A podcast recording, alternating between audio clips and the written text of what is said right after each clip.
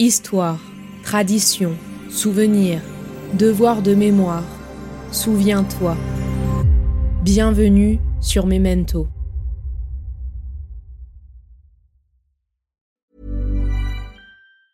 Burroughs Furniture is built for the way you live. From ensuring easy assembly and disassembly to honoring highly requested new colors for their award-winning seating, they always have their customers in mind. Their modular seating is made out of durable materials to last and grow with you. And with Burrow, you always get fast, free shipping. Get up to 60% off during Burrow's Memorial Day sale at burrow.com slash ACAST. That's burrow.com slash ACAST. burrow.com slash ACAST. I'm Sandra, and I'm just the professional your small business was looking for. But you didn't hire me because you didn't use LinkedIn jobs. LinkedIn has professionals you can't find anywhere else, including those who aren't actively looking for a new job but might be open to the perfect role, like me. In a given month, over 70% of LinkedIn users don't visit other leading job sites. So if you're not looking on LinkedIn, you'll miss out on great candidates like Sandra. Start hiring professionals like a professional. Post your free job on linkedin.com/people today. L'humanité se compose de deux minuscules minorités. Celle des brutes féroces, des traîtres, des sadiques systématiques d'une part, et de l'autre celle des hommes de grand courage et de grand désintéressement qui mettent leur pouvoir, s'ils en ont, au service du bien. Entre ces deux extrêmes, l'immense majorité d'entre nous est composée de gens ordinaires, inoffensifs, en temps de paix et de prospérité, se révélant donc dangereux à la moindre crise. Germaine Tillion, 1944.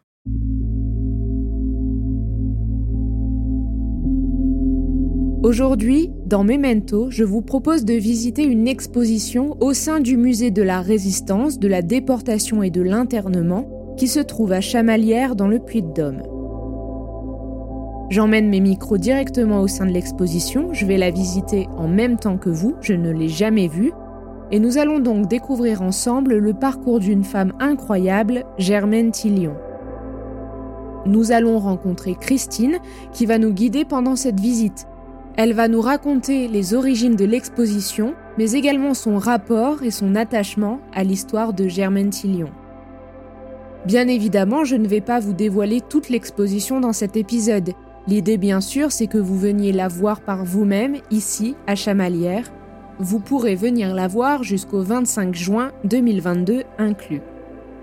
Avant de venir visiter l'exposition, je ne connaissais pas du tout Germaine Tillion. Malheureusement, elle n'apparaît pas dans les manuels scolaires, nous n'étudions pas ses nombreux textes, et tout ce qu'elle a fait pour la mémoire collective, vous allez le voir dans cet épisode, n'est pas vraiment reconnu. Alors laissons-lui la place qu'elle mérite sur Memento et dans nos mémoires, et partons à la découverte de son histoire. Bonne écoute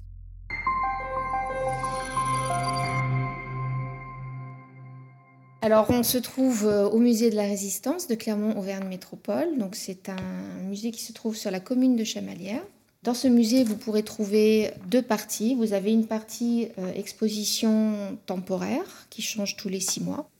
Et euh, vous avez une autre partie qui est l'exposition permanente et qui, elle, aborde donc la Seconde Guerre mondiale, aussi bien d'un point de vue national, international que local, avec beaucoup de focus sur l'histoire locale.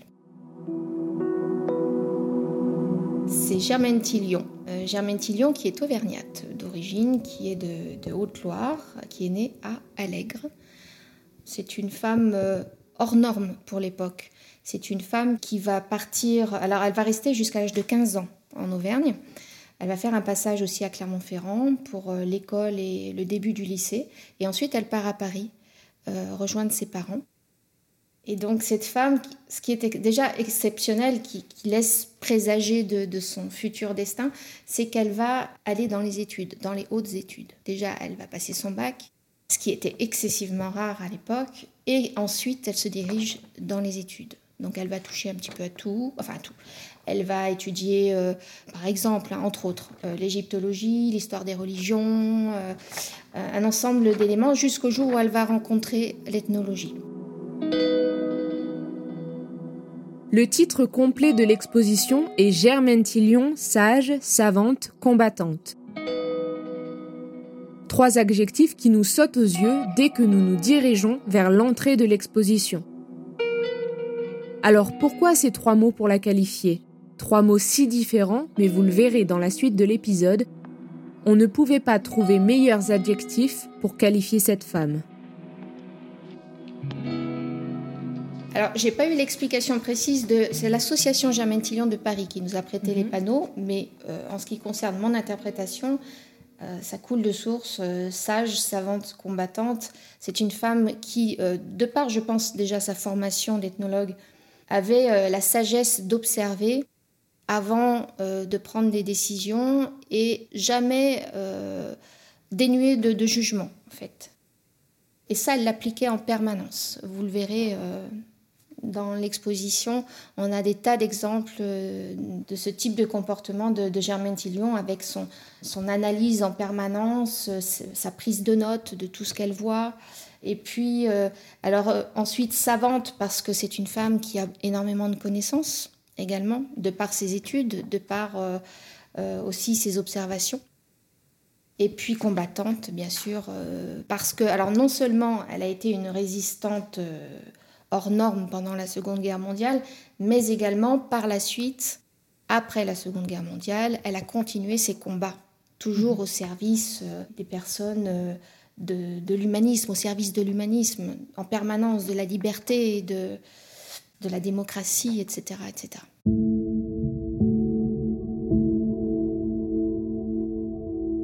Avant de réellement parler de Germaine Tillion et de son histoire un tout petit peu plus en détail, il me semblait important de parler de l'origine de cette exposition, et de ceux et celles qui se cachent derrière elle, et de tout le travail qui a permis de retracer cet incroyable parcours de vie, afin de faire vivre Germaine Tillion dans nos mémoires.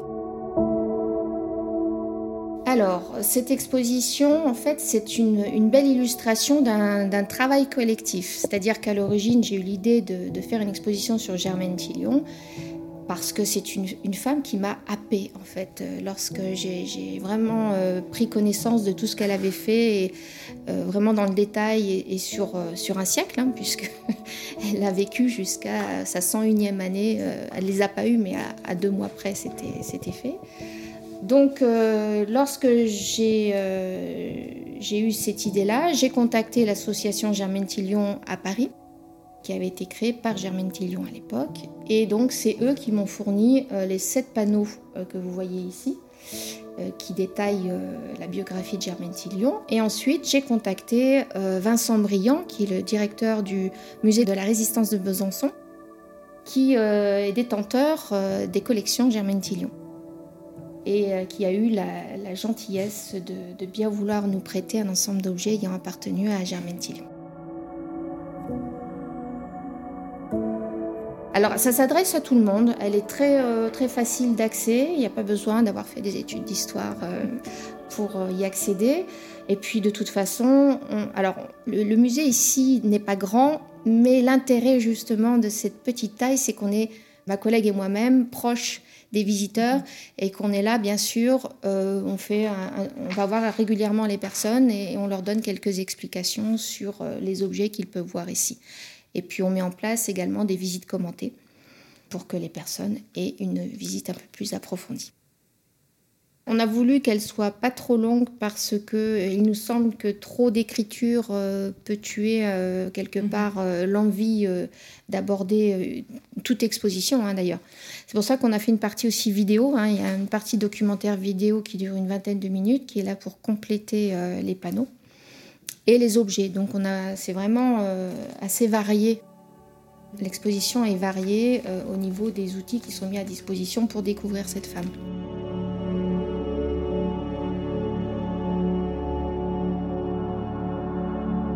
L'asservissement ne dégrade pas seulement l'être qui en est victime, mais celui qui en bénéficie.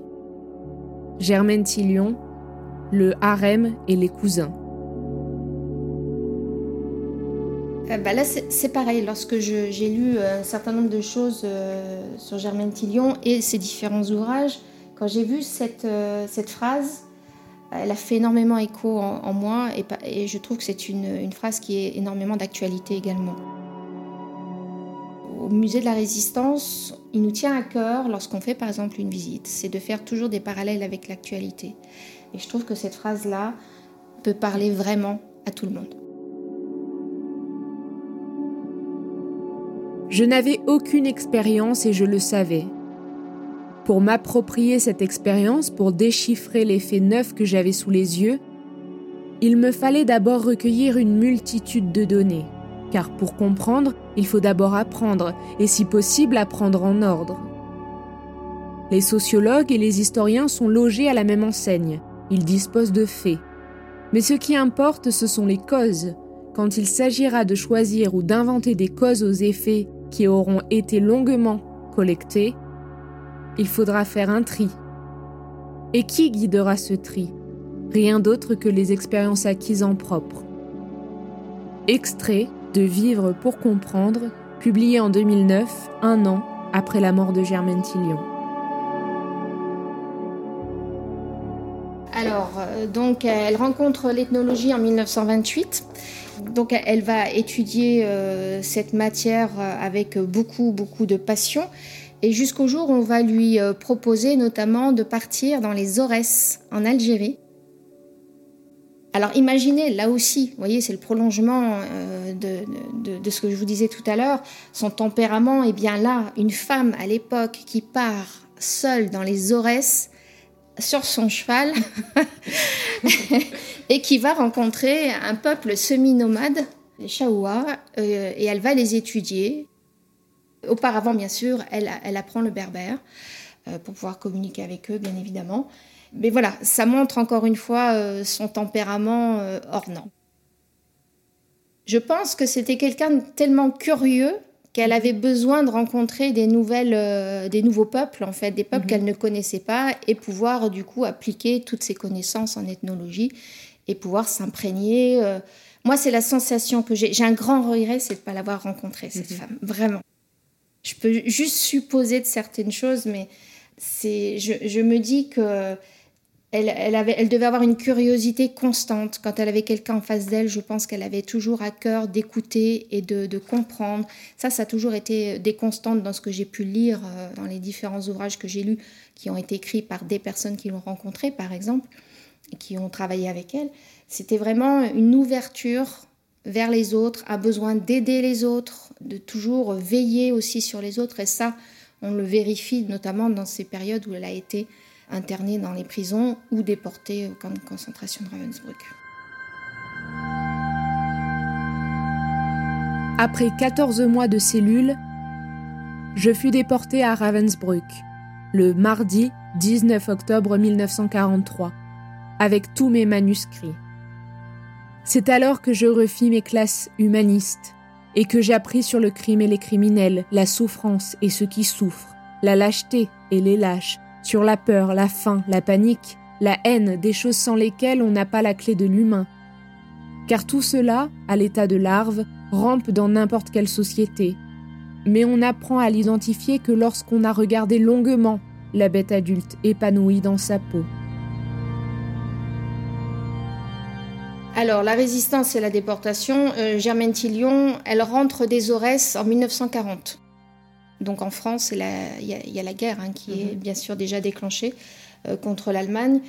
Elle rentre, elle, constate ce qui se passe et elle décide d'aller dans le sud de la France avec euh, sa maman, avec sa grand-mère et avec deux amies juives à elle. Et puis l'armistice est signé. Et là, du coup, euh, Germaine Tillion, vraiment, c'est viscéral chez elle. Elle, elle accepte absolument pas cette défaite de la France. C'est une femme qui aime la France. C'est une femme qui, qui refuse de se résigner. Voilà. Et elle sait surtout ce que signifie le, gouvernement d'Adolf Hitler, puisqu'elle est allée à plusieurs reprises en Allemagne dans le cadre de ses études. Et elle sait ce qui se passe en Allemagne, euh, non pas les camps bien sûr, mais elle sait euh, les mentalités. Ça, elle a bien compris ce qui se passait. Je pense que ça fait partie d'ailleurs des ingrédients qui font qu'elle s'engage dès 40 dans, dans la résistance. Et donc, elle va, en rentrant à Paris, son premier geste de résistance, c'est de prêter l'identité de sa famille à la famille. Euh, vous savez, je vous ai dit qu'elle était descendue dans le sud avec mhm. deux jeunes filles juives. à cette famille de quatre personnes. Elle va prêter l'identité Tillion à ces quatre personnes qui ont pu traverser la Seconde Guerre mondiale sans être inquiétées parce que sur leur carte d'identité, il y avait écrit Tillion et non pas le nom juif. Avant d'aller plus loin dans l'exposition, je voudrais revenir sur une question importante. D'où vient cette force, cette envie de résister et cette haine de l'injustice? D'où viennent cette ouverture d'esprit et ces valeurs? Elles ne peuvent pas seulement venir de ces grandes études, ces principes semblent être beaucoup plus ancrés. Christine nous montre alors qu'une partie de l'exposition est consacrée aux parents de Germaine Tillion, Lucien et Émilie. Alors voilà les, fautifs, le papa et la maman. Elle est élevée dans un milieu bourgeois euh, catholique euh, républicain euh, très cultivé. C'est une famille qui est vraiment très curieuse. Le papa est féru de photographie, de musique. la maman, enfin les deux, le papa et la maman travaillent sur le guide bleu. C'est un guide touristique culturel donc ils sont chargés de le faire sur la France et euh, une partie des pays européens, il me semble. Euh, en tout cas, voilà, elle est vraiment, elle est dans un terreau euh, très riche culturellement parlant, et je pense que c'est ce qui vraiment lui a ouvert, lui a donné un potentiel tel que celui-ci de curiosité et envers autrui et envers les autres, envers la culture en général. Émilie Tillion qui est ici. Et euh, c'est pour ça que je voulais euh, prendre ces notes. Parce qu'Émilie Tillion, quand elle a été déportée après sa fille, et euh, quand elle est arrivée au camp de Ravensbrück, Émilie Tillion a dit Voyage exaltant. Cologne, Düsseldorf, Elberfeld en ruine. La fin de la guerre est proche. Cette femme, elle vient de passer plusieurs jours dans un wagon à bestiaux. Elle a 60, 69 ans, je crois, quand elle est déportée et elle se permet d'avoir ce trait d'humour en arrivant. Et, cette dame, lorsqu'elle euh, lorsqu'elle était donc à Ravensbrück, c'était une femme très croyante, pareil, qui avait une grande sagesse. Et euh, les déportés euh, l'aimaient bien parce qu'elle était un petit peu maman, la maman de tout le monde. Elle avait, c'était une des plus âgées. D'ailleurs, c'est ce qui la condamne plus ou moins par avance. Hein. Elle avait les cheveux blancs. Et dans les, cheveux blancs dans, dans, les camps de concentration ne duraient pas très longtemps.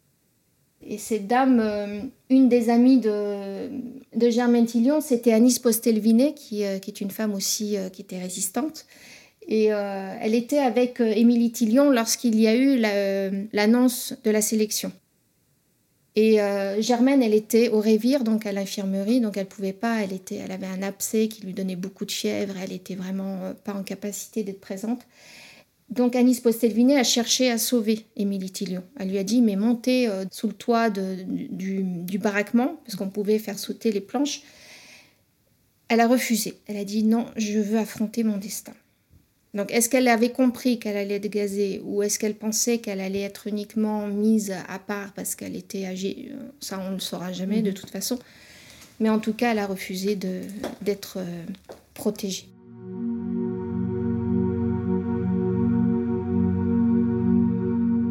Le papa est mort assez tôt, hein, euh, l'année de son bac, en 1925.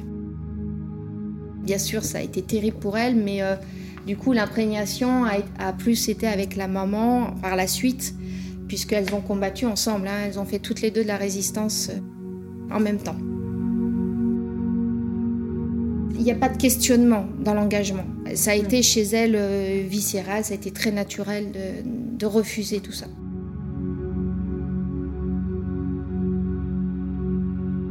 Donner le détail de cette expérience représente une épreuve dont la seule pensée m'accable.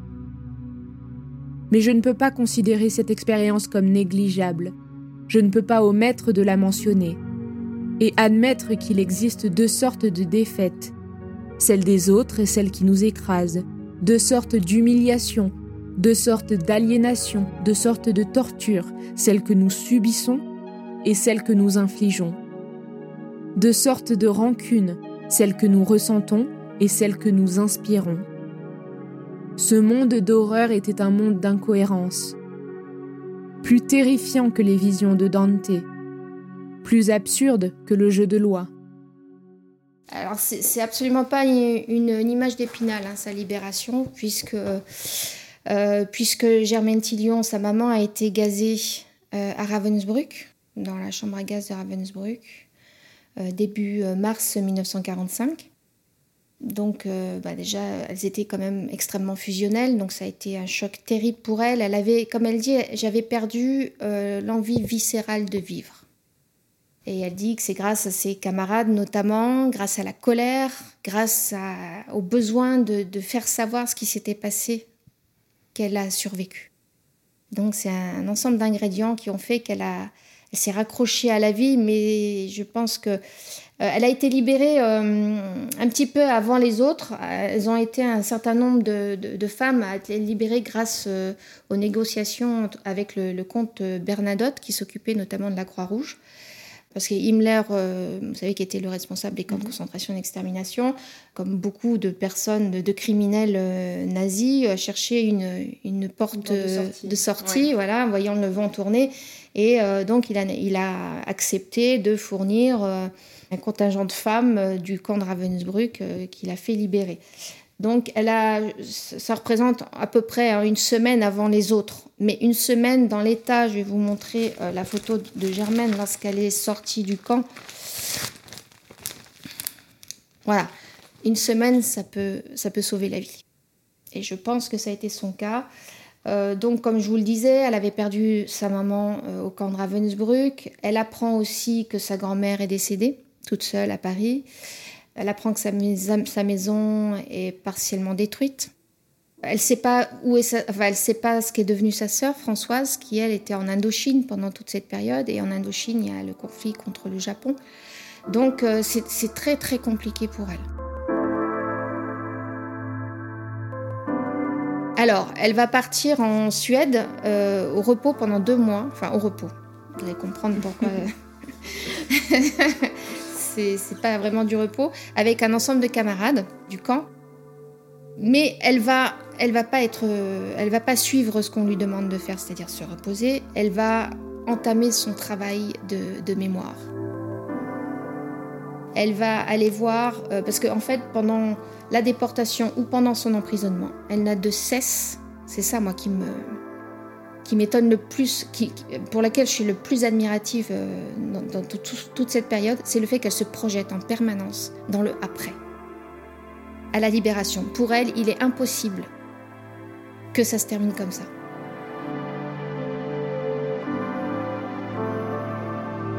Dès sa libération, et même pendant son internement en prison et dans le camp, Germaine Tillion avait déjà le devoir de mémoire en tête, avant même que ce terme soit officiellement inscrit dans notre société. Comme le dit si bien Christine, elle pensait et se projetait toujours dans le après. Malgré tout ce qu'elle était en train de vivre et de subir, malgré les morts qui s'enchaînaient autour d'elle. Si vous avez la chance de visiter cette exposition, vous entendrez parler de recettes écrites à la main afin de se souvenir de noms importants et toutes sortes d'autres petits éléments qui ont permis à Germaine Tillion, et donc aux historiens qui étudieront ces textes par la suite, de construire la mémoire et l'histoire d'une période historique qui a été trop longtemps occultée. Tous les objets que vous verrez ici vont dans ce sens-là. Donc elle va voir ses camarades, elle leur demande leur témoignage, elle écrit, elle écrit, elle écrit. Elle avait déjà de cesse d'écrire dès qu'elle avait un petit bout de papier, euh, que ce soit en prison ou en camp, elle écrivait des choses. Euh, ça, je ne vais pas spoiler non plus. Il y, a, il y, a, des choses dans le musée qui illustrent tout ça, qui sont extraordinaires. Donc, elle écrit euh, non seulement les témoignages, mais elle a à cœur, elle a toujours eu à cœur de noter les noms des camarades mortes. Parce que pour elle, elle estime que ce sera leur seule sépulture. Et elle a raison, puisque dans les camps de concentration, les corps disparaissent. Et donc les familles, là aussi, vous voyez, elles se projettent dans le après.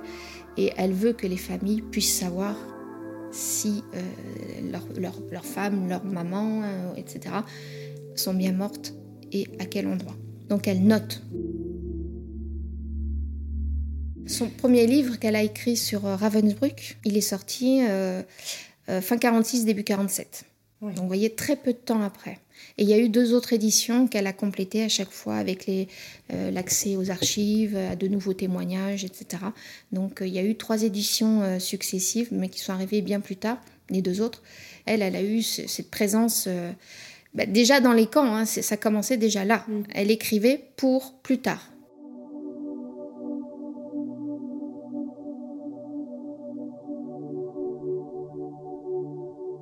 En 1954, Germaine Tillion sera envoyée en mission en Algérie au lendemain du soulèvement du 1er novembre, la Toussaint Rouge. Elle écrira alors quand j'ai vu l'énorme épuisement de l'Algérie et l'énorme épuisement financier des familles, j'ai pensé que la seule chose qui était faisable était de nantir les paysans algériens d'un outillage leur permettant de survivre dans une ville. C'est pour ça que j'ai conçu les centres sociaux. Les centres sociaux, c'était un moyen de permettre à ceux qui le voulaient d'accéder à l'enseignement le plus élevé, et à ceux qui ne le voulaient pas d'avoir un métier j'ai considéré que l'on n'avait pas le droit de faire passer une paysannerie à l'état de citadin sans lui offrir un métier par personne. Pour ne pas trop vous en dévoiler, nous n'avons pas parlé des missions de Germaine Tillion en Algérie avec Christine dans cet épisode, mais je vous invite à découvrir tout son engagement et tout ce qu'elle a apporté au pays lors de votre prochaine visite dans ce musée. Bien évidemment, Germaine Tillion ne s'arrêtera jamais de résister et de combattre les injustices. Christine nous raconte ce qu'elle a fait entre la déportation, sa libération des camps et sa mission en Algérie. Elle a fait partie d'une commission qui, était en charge d'étudier euh, les, autres pays dans le monde où éventuellement il y aurait pu y avoir des lieux de concentration, des, lieux d'enfermement, des camps de concentration. Je vais y arriver. Euh, et, d'ailleurs, ça lui a été reproché par certaines de ses camarades. Parce que euh, bah, des camarades communistes, hein, qui, euh, parce que là, directement a été visé dans un premier temps la Russie avec les goulags. Ses amis de déportation, certaines ont, ont, coupé les ponts à ce moment-là. Mais Germaine, comme d'habitude, ne s'est absolument pas démontée. Elle leur a dit Mais vous savez, moi j'adore mon pays, mais si mon pays faisait des choses que je ne cautionne pas, j'y mettrai toutes mes forces pour combattre ceci. Pourquoi ferais-je davantage pour un pays qui n'est pas le mien? Voilà. C'est ça qui est extraordinaire chez cette femme, c'est qu'elle n'a jamais cessé, de, elle, n'a pas dévié, euh, à ma connaissance en tout cas, du, chemin qu'elle s'était fixé, des valeurs qu'elle avait, en permanence. Je pense qu'elle avait quand même euh, des camarades de déportation, ce que je vous ai dit tout à l'heure, lorsqu'elle dit qu'elle avait perdu l'envie viscérale de vivre, mais que quand même elle a réussi à s'en sortir, c'était grâce en partie à ses camarades. Et ses camarades, ça a été, il y a eu une fidélité entre elles. Par exemple, je pense à Geneviève Antonius de Gaulle, avec qui elle est rentrée au Panthéon. Euh. Voilà, c'est des personnes euh, qui s'est battues aussi euh, pour ADT Carmonde. c'est des femmes qui, après, après leur déportation, ont vraiment été, ont continué leur, un combat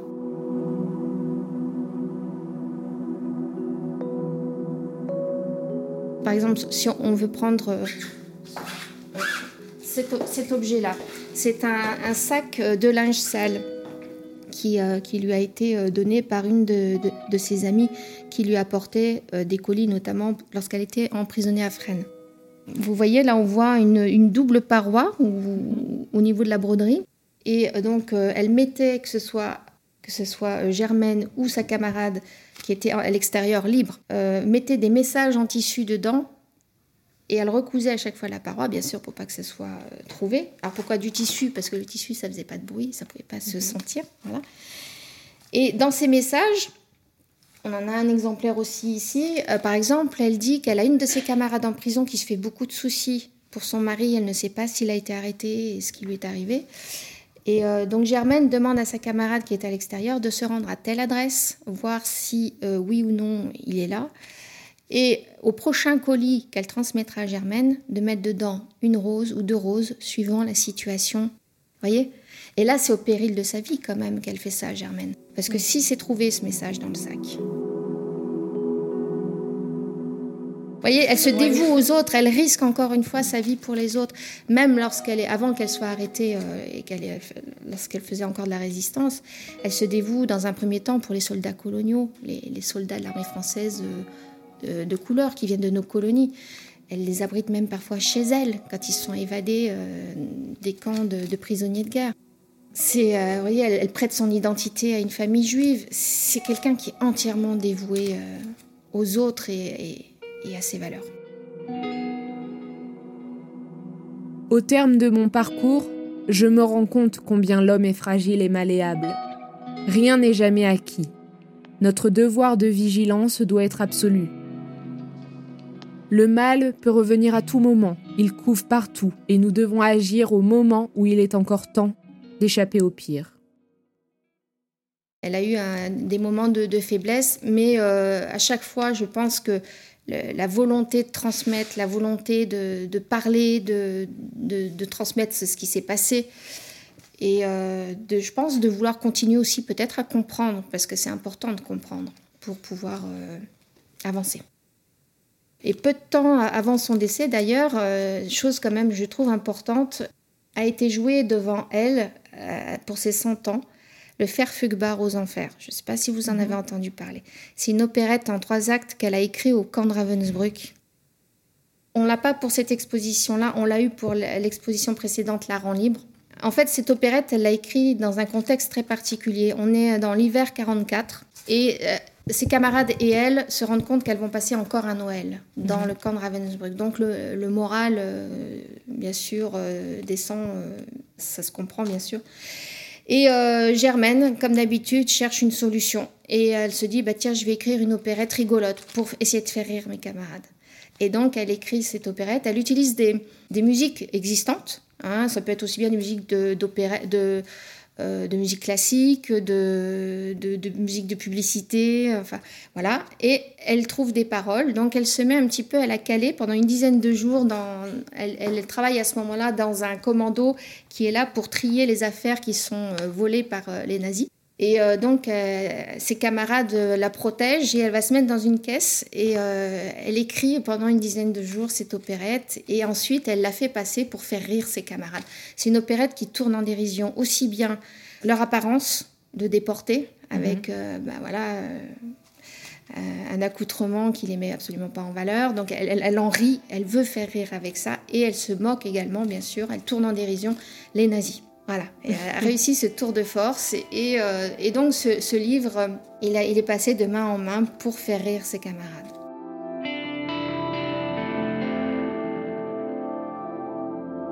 Je devais apprendre plus tard qu'il n'y a qu'une expérience valable pour chacun de nous, celle que nous avons sentie dans nos propres nerfs et dans nos propres os. Depuis l'expérience la plus banale que tout être humain connaît ou croit connaître, la faim, jusqu'à l'expérience la plus haute, celle de ces conflits déchirants dans lesquels une personnalité s'affirme ou se détruit. Rien, absolument rien ne s'invente comprendre, imaginer, deviner, c'est associer selon des modalités inépuisablement diverses des sensations acquises par l'expérience, et acquises seulement par l'expérience. Toute la mécanique de notre érudition ressemble aux notes écrites d'une partition musicale. Et notre expérience d'être humain, c'est la gamme sonore sans laquelle la partition resterait morte. Combien y a-t-il d'historiens, de psychologues, d'ethnologues, les spécialistes de l'homme, qui, lorsqu'ils assemblent leurs fiches, ressemblent à un sourd de naissance copiant les dièses et les bémols d'une sonate? Pour terminer cet épisode, j'ai demandé à Christine de me dire pourquoi il était important de ne pas oublier cette femme et tous ses travaux. La réponse était plutôt évidente mais je pense qu'il est utile de garder en tête tout ce que cette femme a accompli pour le devoir de mémoire de la Seconde Guerre mondiale et comment elle a marqué l'histoire. Alors là, je vais parler de, mon point de vue. Je, pense, enfin pour moi, c'est très important parce qu'elle est inspirante, mais c'est au-delà même de ça. C'est quelqu'un qui peut, euh, qui peut nous aider à appréhender ce qu'on est en train de vivre là tout de suite Et puis euh, dans la vie de tous les jours, tout simplement. Enfin, moi, c'est quelque chose qui m'a tellement marqué d'étudier cette femme qu'au quotidien, elle est là dans ma vie de tous les jours.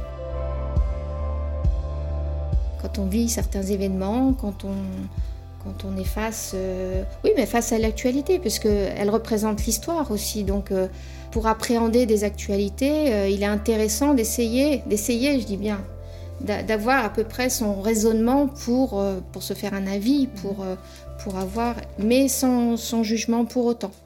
Voilà, moi j'essaye de la prendre vraiment comme, comme modèle. comme modèle.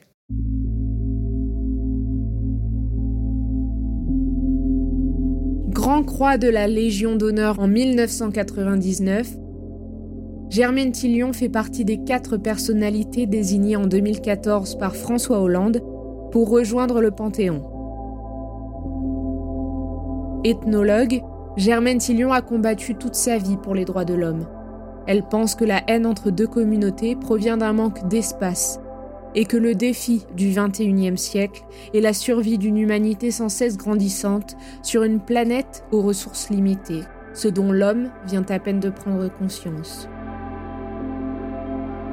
Je vous invite donc à venir voir cette exposition Germaine Tillion, sage, savante et combattante, au musée de la résistance, de l'internement et de la déportation à Chamalières dans le Puy-de-Dôme, afin d'en savoir plus sur l'histoire et le parcours de cette femme qui doit reprendre sa place dans nos mémoires.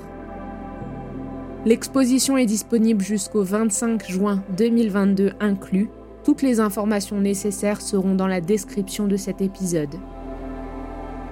Je remercie Christine de m'avoir offert une si belle visite de l'exposition et de m'avoir partagé sa passion pour Germaine Tillion. Et j'espère que cette visite sonore vous aura plu autant qu'à moi. Si cet épisode vous a plu, n'hésitez pas à en parler autour de vous, à le partager et à me laisser vos notes et commentaires sur vos plateformes d'écoute préférées ou sur les réseaux sociaux at les belles fréquences.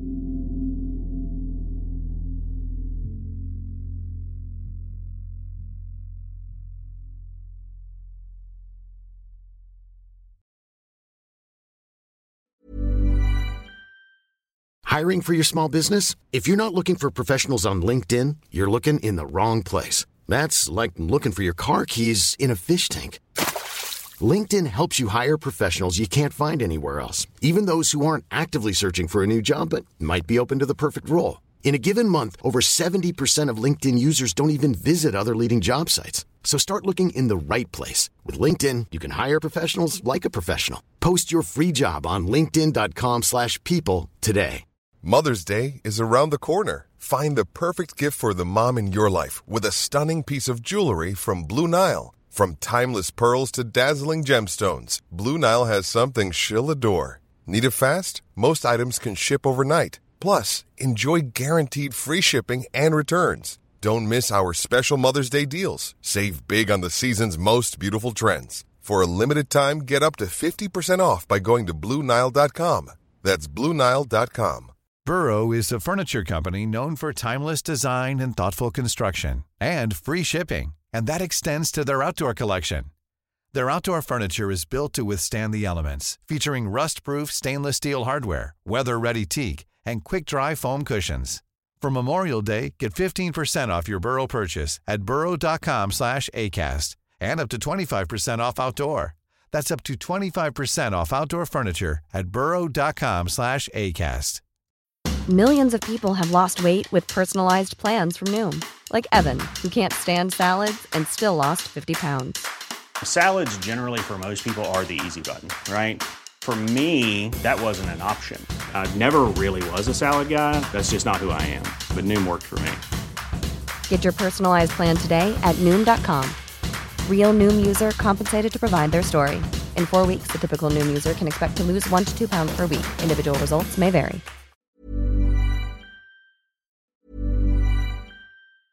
Planning for your next trip? Elevate your travel style with Quince. Quince has all the jet setting essentials you'll want for your next getaway, like European linen, premium luggage options, buttery soft Italian leather bags, and so much more. And is all priced at 50 to 80% less than similar brands. Plus, Quince only works with factories that use safe and ethical manufacturing practices. Pack your bags with high-quality essentials you'll be wearing for vacations to come with Quince. Go to quince.com/pack for free shipping and 365-day returns.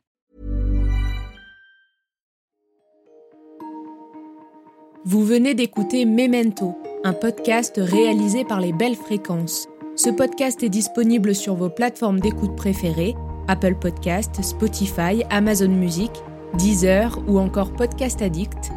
Si ce podcast vous plaît, n'hésitez pas à lui mettre 5 étoiles sur Apple Podcast ou Spotify pour le faire connaître. On se retrouve sur les réseaux sociaux, at les belles fréquences.